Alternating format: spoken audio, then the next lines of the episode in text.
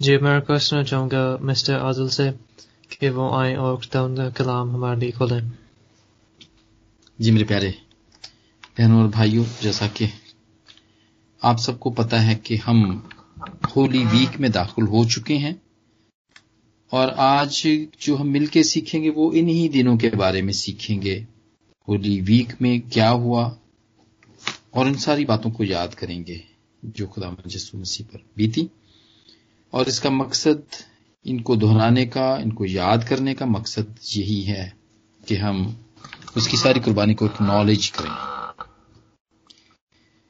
हम उसको आ, उन सारी बातों को याद करें और उसकी कुर्बानी को हम हम हम हम माने हम उसके ऊपर ईमान लेकर आए और बरकत पाए।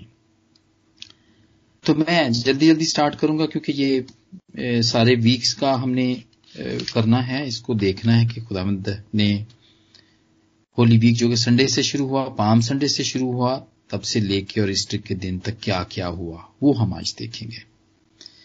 पाम संडे के बारे में हमने संडे को बड़े खूबसूरत तरीके से, बड़ी डिटेल में, बल्कि हमने इसको पादी साहब से सुना। वो बातें तो मैं कोशिश करूँगा कि नहीं दोहराऊँगा, लेकिन जो और थोड़ी सी चीज़ें हैं, उसको मैं ज़रूर टच करूँगा कि बिल्कुल पेशन गोई के मुताबिक खुदावंद यसु यरूशलेम में दाखिल होते हैं और यरूशलेम भरा हुआ है, खचाखच भरा हुआ है। बहुत सारे लोग, और कहा जाता है कि सौ और हज़ार नहीं होते, बल्कि लाखों लोग थे उस वक्त, क्योंकि वो सारी दुनिया से और सारे दूसरे इलाकों से भी यहूदी यरूशलेम में आते थे, जहाँ पर हैकल थी। ताकि वो इस ईद को मना सकें, ईद फसा, जो कि आने वाली थी, उसकी तैयारी की थी ये, और उसके लिए लोग जमा थे। तो खुदामंद भी आते हैं खुदाम यसु भी आते हैं अपने शागिर्दों के साथ। और मैं जक्रिया नौ बाब की नामी आज ज़रूर यहाँ पे पढ़ूँगा, जो खुदामंद के बारे में पेशन गोई बताती है क्या बिनते सेवन तो नहायत शादमान है। दुख्तर यरूशलेम, खूब ललकार। क्योंकि देख तेरा बादशाह तेरे पास आता है। वो हलीम है और गधे पर सवार है, बल्कि जवां गधे पर। और ये मेरे अजीजो हलीम होने की मिसाल है। बादशाह तो वो है, लेकिन वो घोड़े पर नहीं आया है। वो हलीम बन के गधे पर आया है। और लोगों ने उनके रास्ते में कपड़े बिछाए हैं, डालियाँ बिछाई हैं, खजूरों की डालियाँ बिछाई हैं। और ये दस्तूर भी हमने देखा था कि ये जूज में दस्तूर था जो था जूडस था मुकाबी जूडस जो था, जो कि डेढ़ सौ साल पहले, जिसने हैकल को आज़ाद करवाया था ग्रीक से, यूनानियों से उसके जब वो आता है इस शहर के अंदर तो उसके रास्ते में भी इसी तरह कपड़े बिछाए जाते हैं, डालियाँ बिछाई जाती हैं, खजूर की शाखें बिछाई जाती हैं और इसी रवायत को कायम रखते हुए यहाँ पर जितने भी यहूदी हैं, उन्होंने खुदावंत जो कि खुदावंत के फ़ैन थे उस वक्त। खुदावंत के मोजे जिस जिन्होंने देखे थे, और खासतौर पर लाजर को ज़िंदा होते हुए देखा था तो वो यही समझते थे कि यही हमारा बादशाह है, और हमें रोमियो से ये निजात देगा। तो हम देखते हैं पाम संडे, होली वीक का पहला दिन जो कि ये शुरू होता है, उसमें ये हुआ। और खास बात जिसके ऊपर आज मैं थोड़ा सा टच देना चाहता हूँ, वो नारा है और वो होशाना का नारा है कि मुबारक है वो जो खुदावंद के नाम से आता है, आलमी बाला पर होशाना। ये नारा और इसके बाद हम देखते हैं, ये जबूर 118 की 25 और 26 आयत में भी है, जो कि पढ़ा भी सैमसन साहब ने, कि आ, आए खुदामंद बचा ले।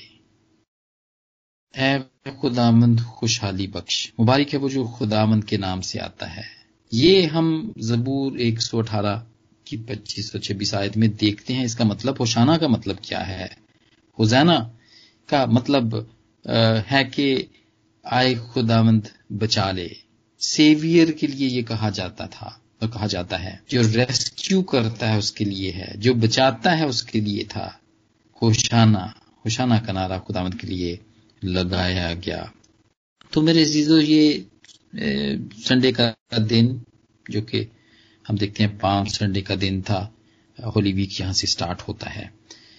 खुदाम यसू वहाँ पर उन नहीं होते हैं, यरूशलेम के अंदर नहीं स्टे कर सकते क्योंकि बहुत लोग हैं और जगह नहीं है उनके लिए।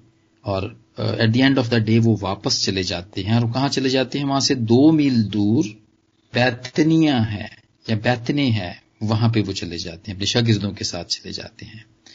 और फिर नेक्स्ट मॉर्निंग जो कि मंडे है मंडे को क्या होता है, हम इसको मुख्तसर तौर पर देखेंगे। मुकदसमती की अंजील इक्कीसवा बाब और उसकी हम सत्रहवीं आयत में देखते हैं कि वो इन्हें छोड़कर शहर से बाहर बैतनिया में गया और रात को वहाँ, रात वहाँ काट अठारह आयत में है कि दूसरी सुबह जब उसे भूख लगी तो वो राह के किनारे लगे अंजीर के दरख्त के पास गया और पत्तों के सिवा कुछ ना पाया। और कुछ ना पाकर उसे कहा कि आइंदा को तुझ में कोई फल ना लगे। और वो अंजीर का दरख्त उसी दम सूख गया। ये मेरे ये मंडे को ये हुआ कि अंजीर के दरख्त पे को, का फल ना देख के वो नाखुश हुआ और उस पर लानत की और वो दरख्त सूख गया। और ये खुदाम यसू को जब भी मौका मिलता था वो अपने शागिर्दों को, जो आसपास जितने भी लोग होते थे, जैसे कि वो हजूम से घिरे ही रहते थे हर वक्त, बहुत सारे लोग उनके आसपास हुआ करते थे। तो वो उनको रूहानी तौर पर सिखाते थे। और जहाँ पर भी ये सबक है, यहाँ पर भी जो अंजीर के दरख्त को लानत करने का और उसके, उसको, उसके अंदर फल ना देख के जो खुदावन जिसने उसमें लानत की, उसका भी उससे भी ये सबक मिलता है और ये बात वो अपने शागिर्दों को बताते हैं, क्योंकि वो पूछते हैं। अगर हम आगे जाके देखें मुकदस मद्दी की अंजील इक्कीसवें बाप की इक्कीसवीं आयत में तो शागिर्द पूछते हैं कि ये क्यों कर एकदम से सूख गया? तो खुदामद कहते हैं, अगर तुम भी ईमान रखो और शक ना करो तो ना सिर्फ़ वही करोगे जो अंजीर के दरख्त के साथ हुआ, बल्कि अगर इस पहाड़ से भी कहोगे कि तू उखड़ जा समुंदर में जा पड़ तो यूँ ही हो जाएगा। यानी हमें यहाँ पर एक सबक मिलता है जो खुदावंद अपने शागिर्दों को देते हैं, और वो सबक है ईमान और फल लाने का। दोनों चीज़ें खुदामद के नज़दीक बहुत अहम है। अहमियत है उसकी। और ये हमारे लिए भी सबक है कि हम उस पर ईमान रखें जो भी करते हैं, और जो कुछ भी उसने हमें दिया है, तोड़े जो भी दिए हैं, रूहानी तौर पर जो भी उसने हमें दिया है हम उसका ठीक इस्तेमाल करें और उसको उस, उ, उ, उसके मुताबिक हम फल लाएँ हिफाजत करें उसकी। तो ये हमें यहाँ पर दो सबक मिलते हैं और इसी ही दिन खुदावंत क्योंकि वो फिर ईद थी और सब उनका यरूशलेम में जाने का मकसद ही ये था क्योंकि वहाँ पर बहुत सारे लोग थे। खुदावन चाहते थे कि जहाँ पर भी ज़्यादा लोग होते थे वो जहाँ वो आमतौर पे आप देखते हैं कि बहुत दफ़ा वो ईद के मौके पे वहाँ जाया करते थे और उनका मकसद यही हुआ करता था। यरूशलेम में, हैकल में, कि वहाँ बहुत सारे लोग आते थे कि वो खुदावंत उनको प्रीच कर सके, खुदावंत उनको टीच कर सके और बता सके कि वो कौन है। तो मंडे के दिन फिर जब वो हैकल में फिर वापस जाते हैं, यरूशलेम जाते हैं तो वहाँ पे जाके वो हैकल की सफ़ाई करते हैं। तो ये वाक्य भी हैकल की सफ़ाई का मंडे को हुआ, एक तो अंजीर के दरख्त पे लानत, और दूसरी हैकल की सफ़ाई का दिन था। और इसमें देखते हैं कि उन्होंने सब सराफों को जो कि वहाँ पर थे, जो कि इलीगल थे वहाँ पर। एक खास जगह थी उनकी, हाथा था उनका, जिनके अंदर रह के उन्होंने काम करना था उसी में, लेकिन वो उन्होंने पूरी हैकल के हाथे को ही भर दिया था। और और खुदामद को ये बात पसंद नहीं आई। क्योंकि वहाँ पे तो इनकी खास जगह थी जहाँ पे उन्होंने कबूतर रखने होते थे ताकि लोग और, और भेड़ें बकरियाँ बर्रे बैल गाय ये सब वहाँ रखने होते थे ताकि जो बाहर से लोग आते हैं जो आउटसाइड आउटसाइडर हैं जो यरूशलेम के अंदर नहीं रहते हैं या जो ओवरसीज से आते हैं वो वहाँ से जानवर लेके और वो काहिन को हैकल के, के, के काहिन को दे के अपने लिए कुर्बानी करें। लेकिन जब खुदामंद वहाँ देखते हैं कि ये तो उन्होंने पूरे हाथे को ही भर दिया यहाँ पर, और ये एक तो मार्केट बन गई हुई है। हैकल की बजाय ये मार्केट का एक समा है। तो वो खुदामंद को अच्छा नहीं लगा, और उन्होंने, उनको गहरत आई, उनको खुदामंद के घर की गहरत आई। और उन्होंने कहा कि उनसे कहा कि लिखा है कि मेरा घर दुआ का घर कहलाएगा, मगर तुमने इसे डाकुओं की खो बना दिया है। और ये इसका हवाला हम जिसाया कि 56 की सेवन में देखते हैं और वहाँ पर भी लिखा है, क्योंकि मेरा घर सब लोगों की इबादत गाह कहलाएगा। इससे हम क्या सीखते हैं? इस वाक्य से हम ये सीखते हैं कि खुदावंद के घर घर जो है वो इबादत के लिए है, वो बिज़नेस के लिए नहीं है। हालाँकि बहुत दफ़ा हम खुदावंद के घर में बहुत सारी चीज़ों को मिक्स करते हैं। खासतौर पर जितने भी बड़े प्रोग्राम्स होते हैं उसको हम बड़ी सियासी तौर पर ले लेते हैं। एमएनए को बुलवा लेंगे एमपीएस को बुलवा लेंगे और कोई सियासी किस्म के लोगों को बुलवा लेंगे हम। आ, और हम उसको कोशिश करते हैं कि ये कुछ हमारे भी आइंदा के लिए हमारे लिए भी बिज़नेस के कुछ कुछ निकल आए कुछ ऐसे कुछ पॉइंट्स निकल आए जो कि हमें फ़ायदा दे सकते हैं। और इस किस्म की और भी बहुत सारी मिसालें। लेकिन मेरे अजीजों खुदावंद का यहाँ पर सिखाने का ये हुक्म था, ये करने का ये हुक्म था और हमारे लिए इससे ये सबक है कि खुदावंद का घर, इबादत का घर है, वो कारोबार के लिए नहीं है। और यहाँ पर और भी चर्चेस के अंदर, जितने भी पाकिस्तान, इंडिया के अंदर हम देखते हैं, यहाँ पर भी देखते हैं, बड़ी सियासत चलती है यहाँ पर और कोशिश की जाती है ज़्यादा से ज़्यादा कि वो खजानची की पोस्ट को हासिल करें। और उससे ये फ़ायदा होता है कि जो चर्च की मनी उनके पास पड़ी रहती है और वो उसको ताकि अपने अपने लिए इस्तेमाल कर सकें। ऐसा भी देखने में आया और सुनने में भी आया। हमारे पादी साहब जो पहले थे, वो भी हमें बहुत सारे वाक्यात अपने बताया करते थे। उनके तजर्बे में ये बात हुआ करती थी। लेकिन मेरे जीजो, ये बहुत खतरनाक बात है। बहुत ही खतरनाक बात है।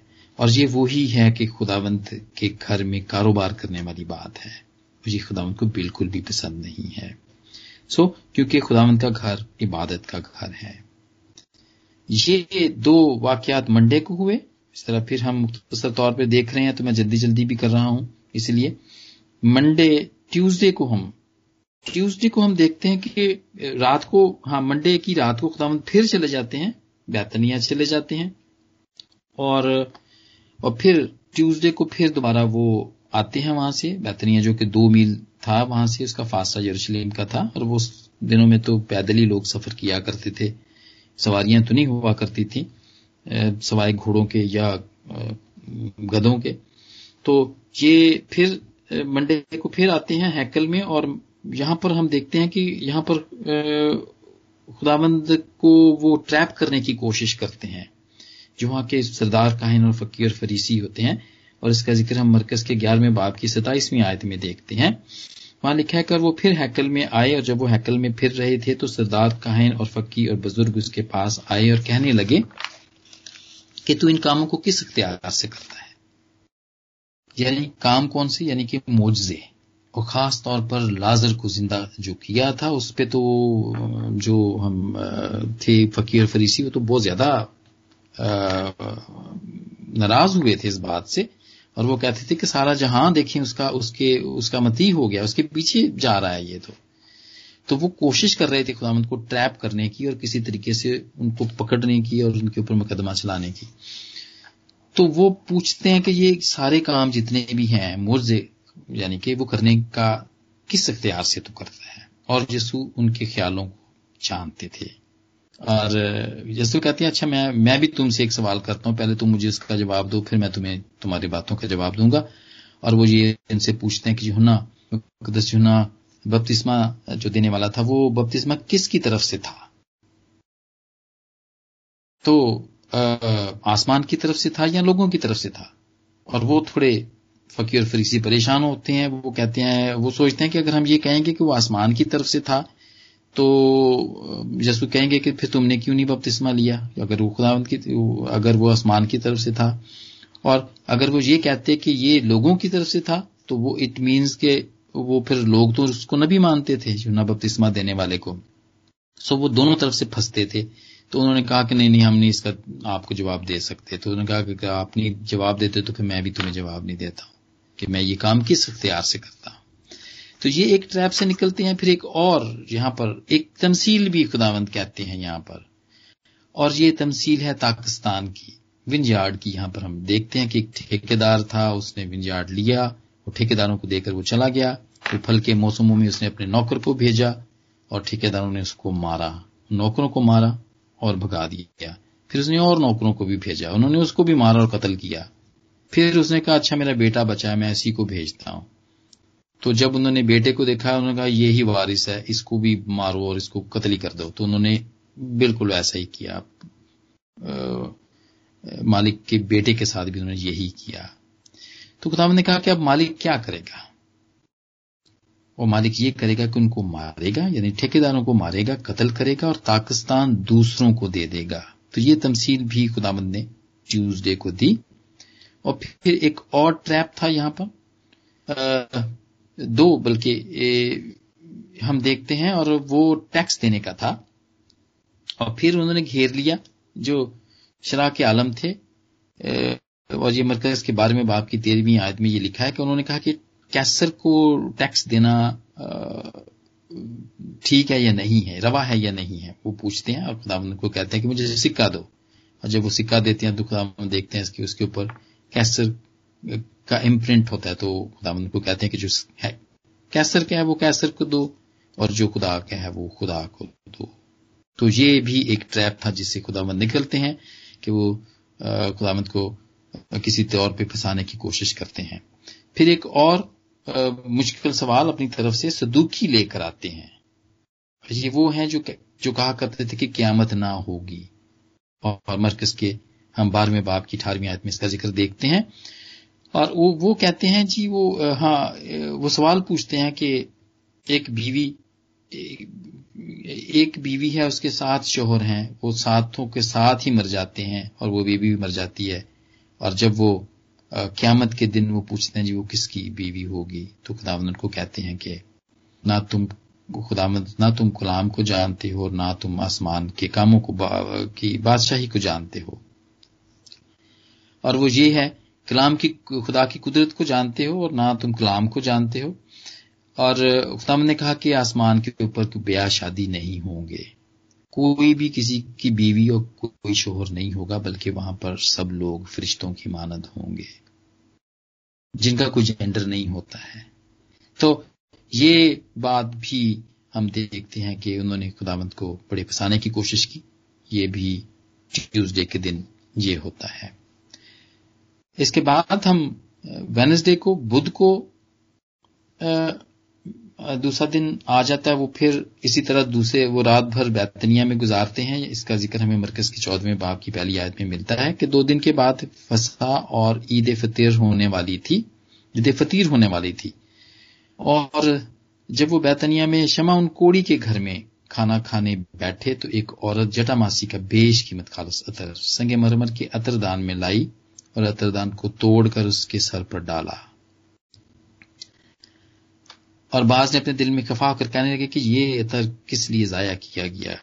ये तो तीन सौ दिनार से ज़्यादा का बिककर गरीबों को दिया जा सकता था। अच्छा यहाँ पर हम देखते हैं कि बड़ी कीमती चीज़ है। इस, इस वाक्य से हम ये सीखते हैं। तीन सौ दिनार एक बड़ी रकम है उस जमाने में खास तौर पर। लेकिन जो मुकदस जुना की अगर अंजील हम यहाँ पर पढ़ते हैं, अगर उसका ज़िक्र देखते हैं तो वहाँ पर लिखा है, मत्ती और मरकस इसको सर पर बताते हैं जो होना के सोलहवें बाप की पहली आयत में लिखा है कि जटामासी का आधा शेर खालस अतर यस्सु के पाँव पर डाला और अपने बालों से उसकी, उसके पाँव पूछने पूछने लगी। ये ये उसकी बात है, उस औरत की बात है जिसने ये किया कि बेश कीमत अतर खुदामंद के पाँव पर डाला।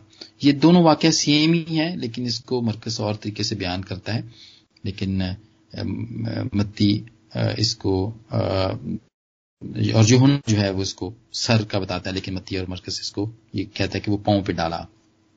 बेश कीमत इससे हम क्या सीखते हैं? बहस इस चीज़ की नहीं है कि उन्होंने कैसे बयान किया, हमने सीख, ना हमने यहाँ से ये है कि हमारी कौन सी हाँ खुदामंद को ये बात बड़ी पसंद आती है। जब उसके शागिर्द कहते हैं कि ये तो जाया किया गया तो खुदामंद को कहते हैं कि इस औरत को दक ना करो, उसको परेशान ना करो, यानी कि ये इसने तो मेरे दफन की तैयारी की है। इसने तो मेरे जिसम पर ये खुशबूदार चीज़ों मेरे ऊपर डाली हैं और मेरे मेरे दफन की तैयारी की है। और इसने तो मेरे साथ नेकी की है अच्छा किया है इसने। खुदावंद ये कहते हैं, बल्कि उसके साथ वो ब्लेस भी करते हैं कि जब तक खुदावंद का कलाम सुनाया जाएगा, इस वाक्य को भी पेश किया जाएगा कि इस औरत ने खुदावंद के साथ नेकी की है। और वो कहते हैं कि गरीब गुरबा तो हमेशा तुम्हारे पास रहेंगे, लेकिन मैं हमेशा तुम्हारे पास नहीं रहूँगा। और ये बात बता के खुदावंद उनको ये बताना चाह रहे हैं कि खुदावंद उनके साथ अब थोड़े ही दिन हैं, थोड़े दिनों की बात है, और फिर उसके बाद वो नहीं होंगे उनके साथ। मेरे चीज़ों हम इससे ये सीखते हैं कि हमारी कौन सी कीमती चीज़ है? क्या है हमारे पास कीमती, जो कि हम खुदामंद, हम जो खुदामंद के लिए पेश करते हैं, जब जो कि हम खुदामंद की राह में देते हैं, हमारे लिए क्या है वो? ये मैं, ये सवाल आप पे और अपने आप पे मैं छोड़ता हूँ। और आ, मैं समझता हूँ कि ये वक्त है सबसे ज़्यादा कीमती हमारा जो कि हम खुदामंद को देते हैं। और खुदामंद हमें इस वक्त के वसीले से ज़रूर बरकत दी। जैसे इसको बरकत दी इसने कीमती चीज़ को खुदामंद के सर पे डाला पाँव पे डाला उसके वसीले से उसको बरकत मिली कि जब तक खुदामंद के कलाम को सुनाया जाएगा इस वाक्य का ज़िक्र भी होता रहेगा। अपनी कीमती चीज़ खुदामंद की की राह में देना हम ये सीखते हैं। वेनसडे को ये हुआ था। और इसके बाद हम ये भी देखते हैं वेनसडे को शाम को एक और बात भी होती है और वो ये होती है कि जो फकीर और फरीसी हैं वो शाम को जमा होते हैं यरूशलेम के अंदर वो यसू को पकड़वाने के लिए वो मनसूबा बांधते हैं। और वो यहूदा के साथ युदास कजूती के साथ वो आ, वो डील करते हैं कि उसको कैसे पकड़वाया जाएगा। ये काम बुद्ध को होता है। होली वीक हम सीख रहे हैं कि होली वीक में संडे से लेके और फिर आगे संडे तक क्या हुआ और उसमें हम वेनसडे तक पहुँचे हैं और इसमें हमने देखा है कि ये हुआ है कि बेश में ततर खुदामंद के पाँव या सर पे डाला गया है और उसके बाद शाम को फकीर और फरीसियों ने खुदामंद को पकड़ने के लिए मनसूबा तैयार किया है। इसके बाद थर्सडे जुमेरात आ गया और मत्ती के छब्बीसवें बाप की सत्रहवीं आयत, ईद फतीर के पहले दिन शागिर्दों ने यस्सु के पास आकर उससे कहा कि तू कहाँ चाहता है कि हम तेरे लिए फसाद खाने की तैयारी करें? और मुकदस लुका के बाईसवें बाप दसवीं आयत में लिखा है कि यस्सु ने पत्रस और योहना को यह कहकर भेजा कि जाकर हमारे हमारे खाने के लिए फसा तैयार करो। और उन्होंने बताया कि शहर में दाखिल होना और तुम्हें एक आदमी पानी का घड़ा लेते हुए मिलेगा, उसके पीछे जाना, वो जिस घर में जाएगा, वहाँ जाकर उसके मालिक से बोलना।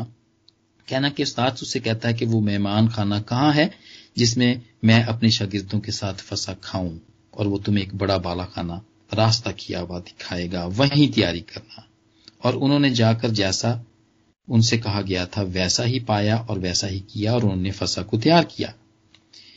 ये ईद फसा, जो कि फ्राइडे को होने वाली थी और ये ये वो थी और उसके लिए उन्होंने शाम का खाना खाना था। जुमेरात की शाम को खाना था उन्होंने। मेरे जीजो ये ईद फसा वही है जबकि, जब मिस्री जब बने इसराइल मिस्र से निकले थे तो उन्होंने घर पीछे एक बरा लिया था, उसको जबा किया था और उसको फिर पूरा ही पूरा आग में, उसके खून को लेकर दरवाजों पे लगाया था और उसको उन्होंने अपने पटकों को बांधे हुए, जूतियों को पहने हुए वो जल्दी जल्दी खाया था। ये वही ईद थी जो यहूदी मनाया करते थे।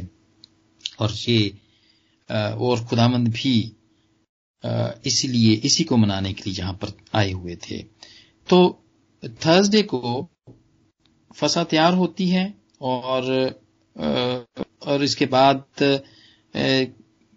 खाने से पहले खुदामंद कपड़ा लेते हैं, पानी लेते हैं, पानी का बोल लेते हैं और वो अपने शागिर्दों के पाँव धोते हैं। ये भी थर्सडे के दिन ये होता है और वो खाने से पहले कहती हैं कि वो कहते हैं कि तुम भी एक दूसरे दूसरे की इसी तरह ही, एक दूसरे से इसी तरह मोहब्बत रखो जैसे मैंने तुमसे की। खिदमत करने वाला उस्ताद के तौर पर खुदामंद वहाँ पर उनको ये सबक देते हैं कि तुम भी एक दूसरे की वैसे ही खिदमत करो जैसे मैं तुम्हारी कर रहा हूँ, और ऐस वैसे ही मोहब्बत रखो जैसे मैं कर रहा हूँ। और थर्सडे को हम मॉन्डी थर्सडे भी कहते हैं, जो कि लातिनी वर्ड है लैटिन वर्ड है। और इसका जब मैं मतलब देख रहा था तो इसका मतलब मोंडी का यह था कि एक दूसरे से ऐसी ही मोहब्बत रखो जैसी मैंने तुमसे की। इसलिए हम इसको मोंडी थर्सडे कहते हैं। इसका मतलब ये है इसके बाद उन्होंने खाना खाया और यहाँ पर खुदामंद ने रोटी को तोड़ा और उनको दिया। रोटी उनको दी और कहा, ये ये मेरा बदन है जो तुम्हारे लिए तोड़ा जाता है।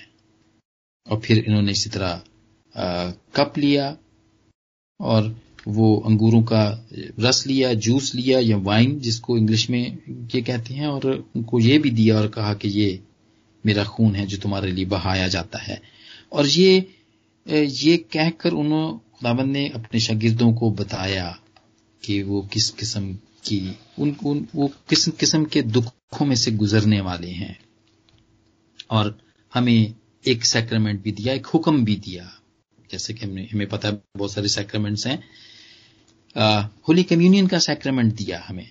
ये होली कम्युनियन की इब्तदा यहाँ से होती है मेरे जीजो जब हम लेते हैं तो हम खुदाबंद खुदाबंद ने ये कहा कि तुम जब जब ये करो तो मेरी मौत को याद रखो, याद करो कि खुदावंद के बदन को किस तरह तोड़ा गया और उसका खून किस तरह बहाया गया। ये सेक्रेमेंट हमें यहाँ से मिलता है और इसके बाद वो उन्होंने खाना खाया और उसके बाद वो फिर शाम को गतसमनी बाग में चले जाते हैं। और वहाँ पे जाते हैं और खुदावंद उनको कहते हैं, अपने शागिर्दों कि तुम यहीं बैठे रहो और फिर वो आगे जाके दुआ करते हैं। और वो अपने शागिर्दों को भी कहते हैं कि तुम भी दुआ करो ताकि आजमाइश में ना पड़ो। फिर वो वापस आते हैं, वो देखते हैं उनके शागिर्द सोए हुए होते हैं और फिर उनको कहते हैं कि तुम मेरे खातर कुछ घड़ी भी ना जाग सके। और उसके बाद वो फिर दोबारा जाते हैं और वो और वो फिर उनको कहते हैं कि अब मेरे पकड़वाने वाला आ गया है। तो जुमेरात की शाम को, रात को, अलबन वो खुदाम यसु पकड़े, पकड़वाए जाते हैं।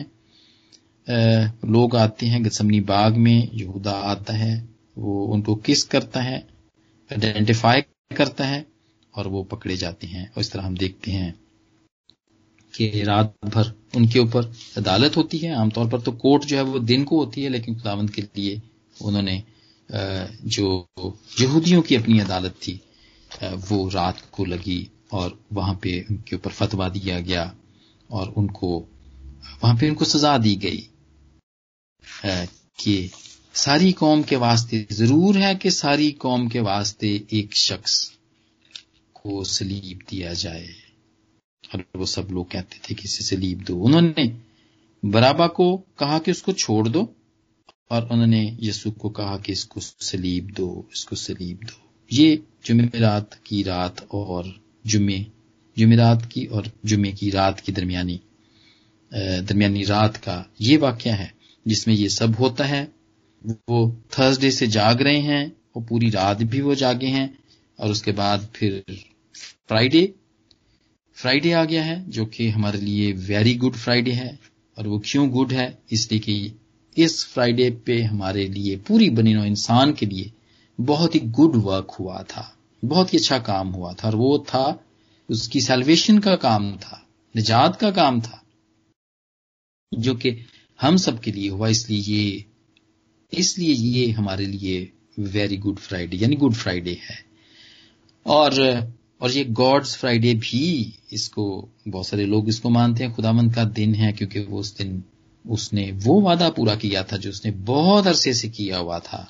हमारे लिए किया हुआ था वो वादा पूरा करता है और वो खुदावंद को आ, मिलाप कराने के लिए इंसान के साथ मिलाप कराने के लिए यीशु को भेजता है। इसलिए ये गॉड्स फ्राइडे भी कहलाता है। यानी कि कुर्बानी का दिन। और वो फसा का दिन भी था मेरे जीजो फसा के दिन ही वो अपने सारे बरों को वो कुर्बान किया करते थे और इसी दिन उन्होंने यीशु को भी कुर्बान यीशु भी इसी दिन कुर्बान हुए। जैसा कि खरूज में लिखा था, खरूज की किताब बारह, उसके बारहवें बाप की दसवीं आयत में कि तुम्हारा बरा बेऐब और यकसाला नर हो। और खुदामंद भी ऐसे ही थे। वो बेऐब थे। कोई गुनाह उनमें पाया नहीं गया। और यहाँ पर हम बिल्कुल बड़ी सही पिक्चर देखते हैं इस कुर्बान होने वाले बर्रे के बारे में। और ये खुदामंद का बरा ये भी इसी दिन कुर्बान हुआ। खुदाम यसू छह घंटे सलीब पर रहे। हम देखते हैं फ्राइडे को, अदालत के बाद वहाँ से वो सुबह को खुदा यसू को ले गए, पहाड़ पर ले गए गलगता के मकाम पर ले गए और कहा जाता है कि ये तकरीबन एक मील का ये फासला है वहाँ से और हमें सैमसन साहब ने बताया भी कल कि वो कितना मुश्किल है जो कि विज़िट करके वहाँ पे आए हैं, इनकी पूरी फैमिली वहाँ इसराइल में विज़िट करके आई है और वो उन्होंने बताया कि ये कितना मुश्किल रास्ता था जो कि जो कि अब और उस वक्त कितना होगा 2020 साल पहले कितना मुश्किल होगा। अभी वो ऐसा है तो पहले कितना होगा। और इस सफ़र के दौरान खुदामंद के हम देखते हैं जो कि हमें पास्टर कैथरीन ने भी बताया, नौ मुकाम बताए।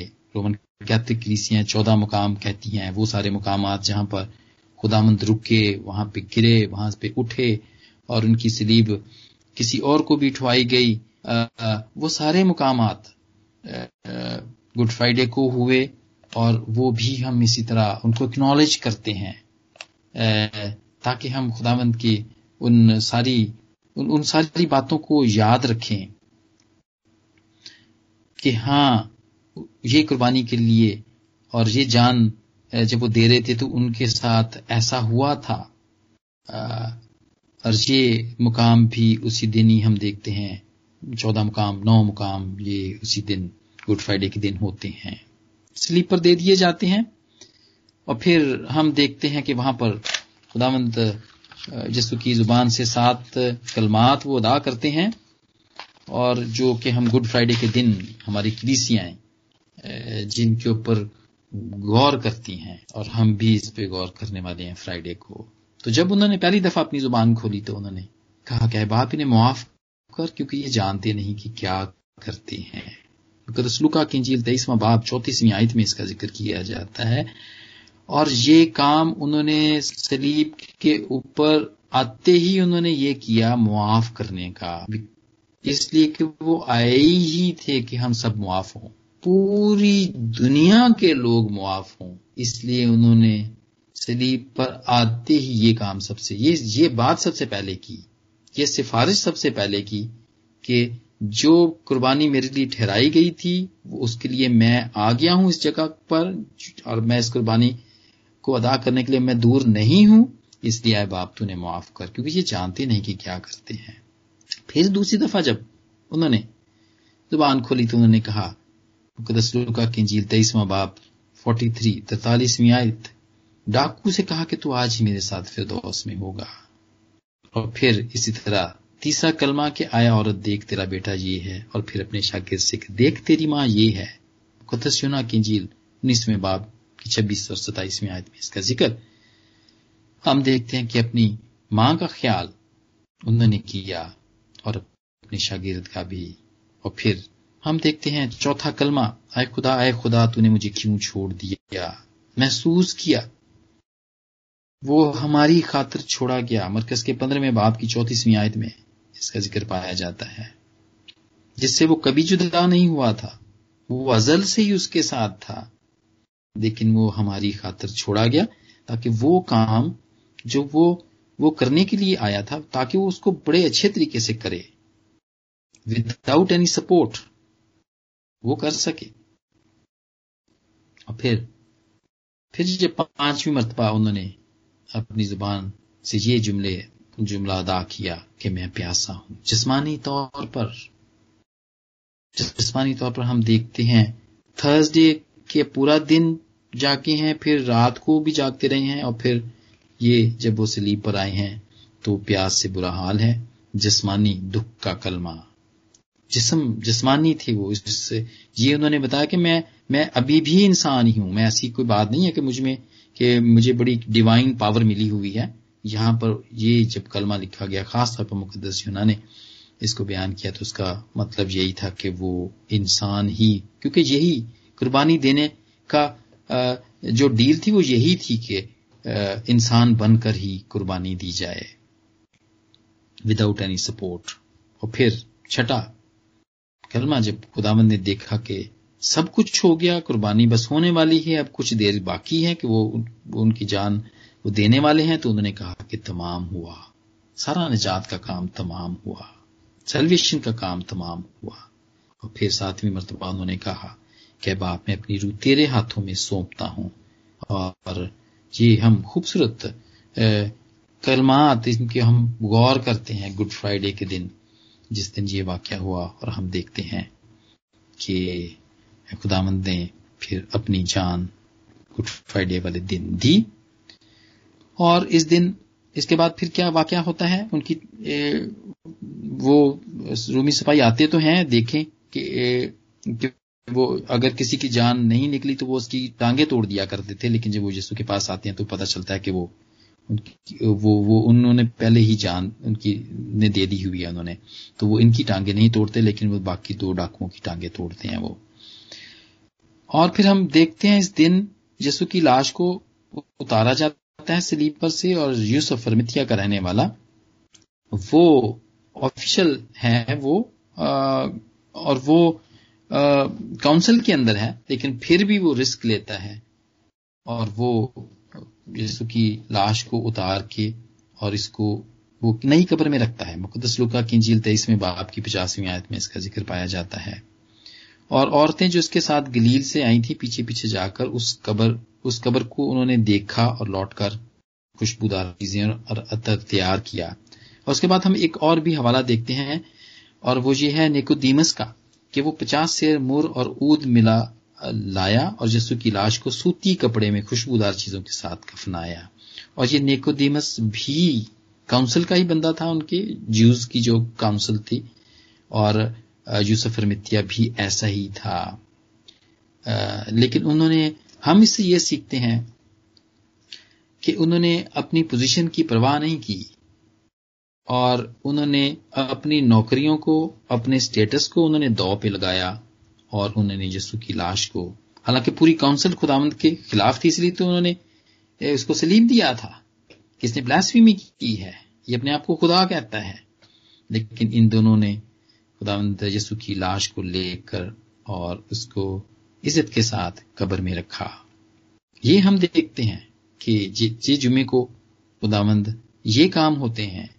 होली वीक के अंदर हम देख रहे हैं कि पूरे दिनों में कि क्या क्या क्या काम हुए थे इन दिनों के अंदर। और मेरे जीजो इसी फ्राइडे को, इसी जुमे को, जैसे कि खुदावंद ने कहा था डाकू से कि तू आज ही मेरे साथ फिर दोस्त में होगा। तो खुदामंद का जिसम जो था जिस्मानी तौर पर तो वो तो ज़मीन पे ही था जुमे को, लेकिन रूहानी तौर पर वो उस डाकू के साथ वो फिरदौस में थे। और वो फिरदौस वो जगह है पाताल की जिसके दो सेक्शन हैं, और इसका बड़ी अच्छे तरीके से एक्सप्लेनेशन हम लाजर की और अमीर आदमी की मिसाल में देखते हैं, जो कि खुदाम जिसम ने दिया कि जो बीच में एक एक एक तरफ़ वो सारे ईमानदार लोग हैं और बीच में गड़ा है और दूसरी तरफ़ वो सब लोग हैं जो खुदामद के नाफरमान हैं। ये वो जगह है लेकिन खुदामंद जो जाते हैं फिर दोस्त में जहाँ पर सब ईमानदार लोग हैं वो डाकू के साथ वहाँ जाते हैं और ये भी फ्राइडे को ही हुआ। और ये हमें इस, इस तरह पता चलता है कि खुदाबंद ने खुद कहा था कलमे के अंदर कि तू आज ही मेरे साथ फिर दोस्त में होगा। जिस्मानी तौर पर वो ज़मीन के ऊपर उनकी बॉडी पड़ी है, लेकिन रूहानी तौर पर ही वेंट डाउन और वहाँ पे जाके उन्होंने मनादी की और वो कुंजियाँ जो जो कि शैतान के पास थी, वो जाके खुदावन ने उससे छीनी और ली। ये हम देखते हैं। आलम अरवा की कुंजियाँ अब खुदावंद जिस्सू के पास हैं और वहाँ पे जाके उन्होंने जितनी भी कैदी रूहें थी, ईमानदारों की वहाँ पे जो रूहें थी, उन सबको खुदावन ने वहाँ पे जाके छुड़वाया। ये फ्राइडे को होता है। और हम जो भी पहले मैंने बात की, वो हम इसकी, पहले पत्रस की तीसरे बाप की अठारहवीं आयत में हम देखते हैं कि जिसम के अतबार से तो वो मारा गया, लेकिन रूह के अतबार से वो ज़िंदा किया। और इसी में उसने जाकर कैदी रूहों में मुनादी की। ये मुकदस पत्रस अपने खत में ये लिखते हैं, ये बात जो भी मैंने थोड़ी देर पहले की। सो वो पताल में उतरा और वहाँ से कैदी रूहों को छुड़वाया उसने। जी मेरे प्यारे जीजो हम देखते हैं, इसके बाद फ्राइडे के बाद फिर सैटरडे है, ये बड़ा खामोश दिन है, और सैटरडे को वैसे भी उनका सबत, जूस का, यहूदियों का सबत हुआ करता था, और उनका सबत वो शाम से ही फ्राइडे की शाम को गालबन छह बजे शुरू हो जाया करता था, सैटरडे की शाम तक। और उसमें वो कोई काम नहीं करते थे, वो आराम का दिन होता था। और हम देखते हैं कि सबत का दिन उनके लिए तो सैटरडे है आराम का दिन, इबादत का दिन सैटरडे है, और ये हमारे लिए भी खामोशी का दिन है, लेकिन खुदामंद पाताल में है, वहाँ पे रूहों पे काम हो रहा है वो, और मुनादी हो रही है, और वो नीचे हैं, और सैटरडे को हम देखते हैं, क्योंकि कबर पर पहरा लगा हुआ है। कबर पर पहरा, मुर्दे के ऊपर पहरा लगा हुआ है, और डर ये है कि कि कहीं लाश चोरी ना हो जाए कहीं उसके शागिर्द उसको चुरा ना ले जाएँ और वो आ, उसके ऊपर पहरा, पहरा सिपाहियों का पहरा बिठा देते हैं कि कहीं आ, मुर्दा को, को, को चोरी करके ना ले जाए। तो मेरे अजीजों ये हम देखते हैं सैटरडे को खामोश खामोशी का दिन है और आ, बिल्कुल देखते हैं सबद का दिन है और खुदावंद ने भी छह दिन में सारा काम किया था जब पैदाइश में हम देखते हैं सातवें दिन उसने आराम किया था तो ये आराम का दिन है। कुर्बानी का काम पूरा हुआ, वो मिशन जो खुदावंद ने किया था, वो वादा जो खुदावंद ने किया था, वो पूरा हुआ। वो सारा मिशन का जब काम पूरा हुआ तो हम सैटरडे को देखते हैं कि फिर वो आराम का दिन आता है। वो ब्रेक है, वो छोटी सी ब्रेक है जो हम यहाँ पर देखते हैं कि खुदा, जो कि हवा जो कि जो हवा यरी है, उसने प्रोवाइड किया हमारे लिए। ये बड़ा प्रोवाइड किया, जो कि बेऐब था। उसको हमारे लिए मुहैया किया, ताकि वो इस निजात के काम को वो पूरा कर सके। और इसका हवाला भी हम देखते हैं मुकदस पतस के पहले खत्म में, उसके पहले बाप की अठारहवीं और उन्नीसवीं आयत में देखते हैं कि हम देखते हैं कि बल्कि एक बेदाग और बेऐब बरा यानी यसू के बेश कीमत खून से हमारी खलासी हुई है। वो हमारी खातर मुआ और के वसीले से हमारी खलासी हुई है। जी मेरे प्यारे जीजो ये काम हम देखते हैं। सैटरडे को ये हुआ और फिर उसके बाद नेक्स्ट दिन, यानी कि संडे का डे है। ईद क्यामतुल मसीह है और ये सारी ही गॉस्पल सारी अनाजील हमें ये बताती हैं। और मुकदस यूना के बीसवें बाप की पहली आयत में लिखा है कि हफ़्ते के पहले दिन, ऐसा कि पहला दिन ही था वो हफ़्ते का पहला दिन, यानी मंडे सॉरी, यानी कि संडे, क्योंकि जूस का जो सातवां दिन था वो सैटरडे हुआ करता था, और है, अब भी है, और उनका पहला दिन संडे है, लेकिन हमारा पहला दिन मंडे है। और उसके भी खुदावंद ने ज़िंदगी दी, और तो ज़रूर देखेंगे, जब ईद पैदी को आएगा तो इसके बारे में भी हम गौर करेंगे। कि क्यों हमारे लिए संडे क्यों है सातवां दिन? तो ईस्टर का दिन रेजरेक्शन डे और खुदावंद मरी मकदलिनी पर ज़िंदा होते हैं मरी मकदलिनी पर ज़ाहिर होते हैं, और फिर वो जाती है, वो वहाँ पे लिखा कि मरी मकदलीन ऐसे ऐसे तड़के कि अभी अंधेरा ही था कबर पर आई और पत्थर को कबर से हटा हुआ पाया, बस वो शमाउन पत्रस और दूसरे शागिर्दों के पास दौड़ी गई बताया कि खुदावंत की लाश को निकाल ले गए, और हमें मालूम नहीं कि उसे कहाँ रखा है। और उसी दिन ईस्टर वाले दिन मरी मकदलिनी पर और खुदावंद अपने सारे शागिर्दों पर सवाए तुमा के, क्योंकि तुमा उनके बीच में नहीं था उस दिन, और दो वो लोग जो कि माउस की राह पर जा रहे थे, उनके ऊपर ज़ाहिर होते हैं। और इसके बाद हम देखते हैं कि खुदामंद चालीस दिन तक इस ज़मीन के ऊपर रहे और फिर वो आसमान पर उठाए गए। मेरे जीजो ये सारी बातें हम देखते हैं मुख्तसर तौर पर। आज हमने देखी क्योंकि सारे दिनों को देखना था इसलिए थोड़ा सा टाइम ज़्यादा लगा। लेकिन ये होली वीक में ये सारे दिनों को हम याद करते हैं और जितनी भी स्ट्रक्चर्ड कलीसियाएँ हैं आ, मैंने भी अपनी ज़िंदगी में देखा और सुना भी वो सब इन दिनों के हवाले से कलाम को वो आ, वो वो पढ़ते हैं तलावत की जाती है हिम्स गाए जाते हैं और कलाम को भी इन्हीं दिनों के हवाले से पेश भी किया जाता है। तो इसलिए ये सारे आज हमने एक ही दिन में सबको रिव्यू कर लिया है। और हमने जिसु की, के उन सारे जो उनका सफ़र था, जब वो यरूशलेम के अंदर आए कुर्बान होने के लिए, उसको याद किया कि ये बरा हमारे लिए कुर्बान हुआ था, ताकि वो कुर्बान हो जाए, वो जान दे दे ताकि हमारी जान बच जाए और हम खुदामंद की इस कुर्बानी के लिए उसके शुक्रगुजार हैं और आज खुदामंद इस सारे कलाम के वसीले से जो आज हमने देखा सारे दिनों को देखा मुकदस हफ़्ते के सारे दिनों को देखा उसके वसीले से खुदामंद मुझे और आप सबको बरकत दे आमीन thank you, Mr. Adil, for this very inform- informative and uh, powerful message.